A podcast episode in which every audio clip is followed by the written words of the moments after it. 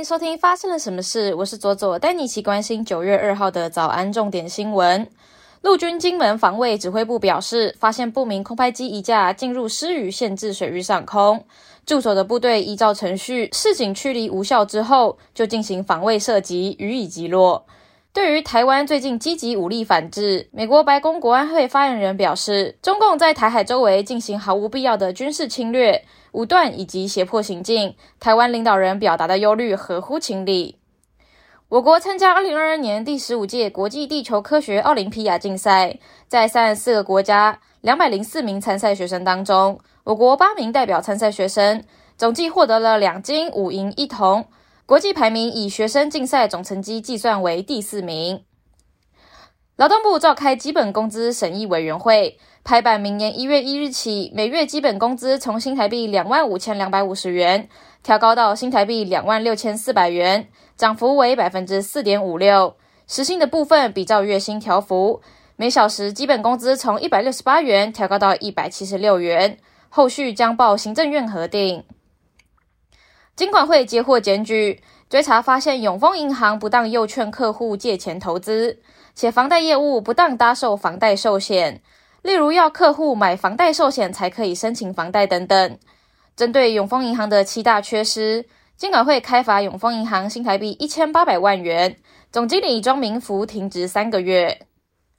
垦丁国家公园依法不能骑沙滩车，若违法骑沙滩车人都得要罚三千。但还是有业者违法经营。垦丁国家公园管理处也搜证到龙盘特别景观区山坡地水土环境遭到破坏的证据，将业者函送侦办。检方日前陆续起诉五名业者，不过业者也喊冤，强调有些破坏是动物造成，却要他们举证，期盼垦管处辅导他们就地合法。不过垦管处表示，目前没有规划。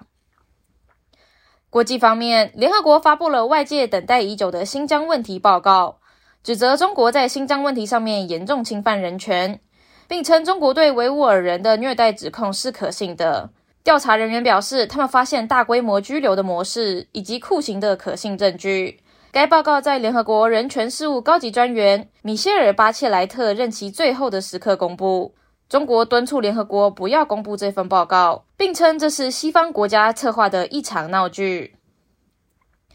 美国 NASA 正为了返回月球的旅程做准备，其新月球火箭太空发射系统的升空准备进入最后阶段。太空发射系统重型火箭原定于当地时间的八月二十九号从甘乃迪航空中心升空，但是在升空前的最后一刻， NASA 宣布推迟发射计划，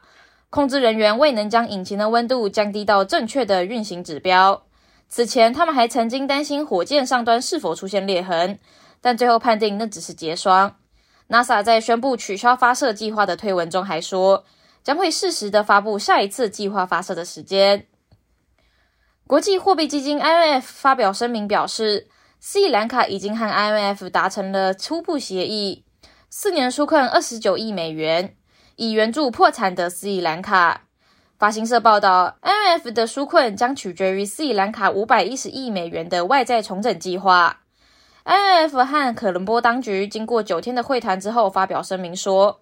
国际货币基金对斯里兰卡的新金援计划的目标是恢复总体经济的稳定以及债务的可持续性。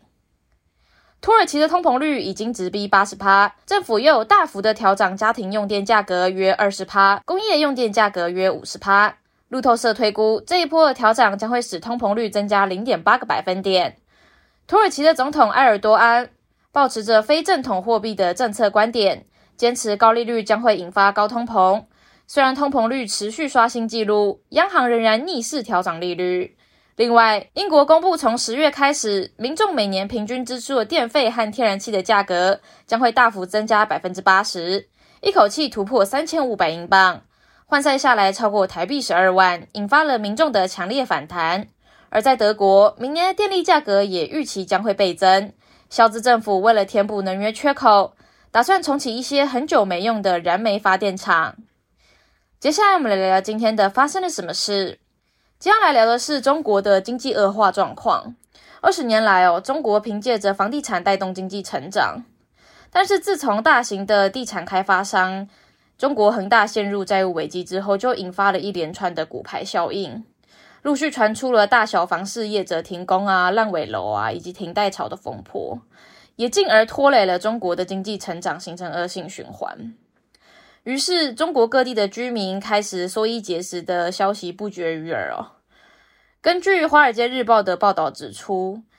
现在居住于上海的唐小姐说，她原本打算要卖房，想要加价在更好的社区买一套更大的房，但是在经历上海封城跟烂尾楼的动荡之后，对目前的经济信心大打折扣，就放弃了想要买房的想法。事实上，唐小姐的例子只是中国经济衰退的一个缩影。根据中国国家统计局的公布，四月到六月的国内生产总额 G D P， 相较于去年同期只有成长了 百分之零点四， 这是二零二零年新冠疫情爆发之后的最糟糕的表现。此外，中国十六到二十四岁的青年人口失业率却高达了 百分之二十， 这就意味着每五个人就有一个人失业。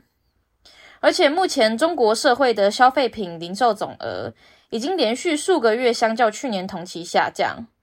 七月份的零售总额只有成长了 百分之二点七， 这个样子的年增率远低于疫情之前的水平哦，相较于过去动辄平均每个月成长大概 百分之十二， 相差非常大。那中国民众对于未来的忧虑反映在储蓄率上面，今年上半年银行存款就破纪录的达到了人民币 十点三三兆，高于去年同期的 七点四五兆。与此同时、哦、包含电视机啊、冰箱啊和空调在内的家电销售额都降了 百分之十一 左右。随着中国的房价下跌，乐观的人认为部分的家庭可以趁机捡便宜买房，可以撑住房市。不过就有学者向《华尔街日报》市井指出哦，家庭可能会把荷包看得更紧，对于处境艰难的家庭，他们的财务计划会受到巨大的冲击。另外一方面，房地产的停贷潮也在银行业产生了影响。近年以来，中国著名的招商银行、平安银行、上海上市股票的市场也分别下挫了 百分之三十 跟 百分之二十五， 两家银行合计蒸发了将近七百亿美元。四十九岁的匡姓民众就告诉《华尔街日报》，由于在安徽省北部小城市的房市陷入了不景气，二零零九年他为母亲买了一间五十五平的房子，打算房价上涨之后可以套现去支付母亲的生活费，但是没想到疫情前高点每平方公尺的三十万人民币的价格开始下跌，到现在连二十万都很难卖出。中国光大证券的策略师吴礼贤还说，中国经济面临的最大问题其实不是流动性，而是消费者或是投资者不愿意从银行贷款进行消费或是投资，这都反映出市场缺乏信心。迄今为止哦，中国除了变相的降低利率、宽松货币，并且针对特定的行业大撒币，但是都没有办法看见起色。中国的景气什么时候会好转？投顾公司的分析师就像 C N B C 强调，上海因为疫情封城之后又遇到热浪导致限电，中国政府不得不采取果断的行动，未来必须再强化一些刺激措施才行。随着十月即将到来的二十大，中国的经济困境也考验着习近平的连任之路是否顺利。以上就是今天的发生了什么事，我是左左，我们下周见。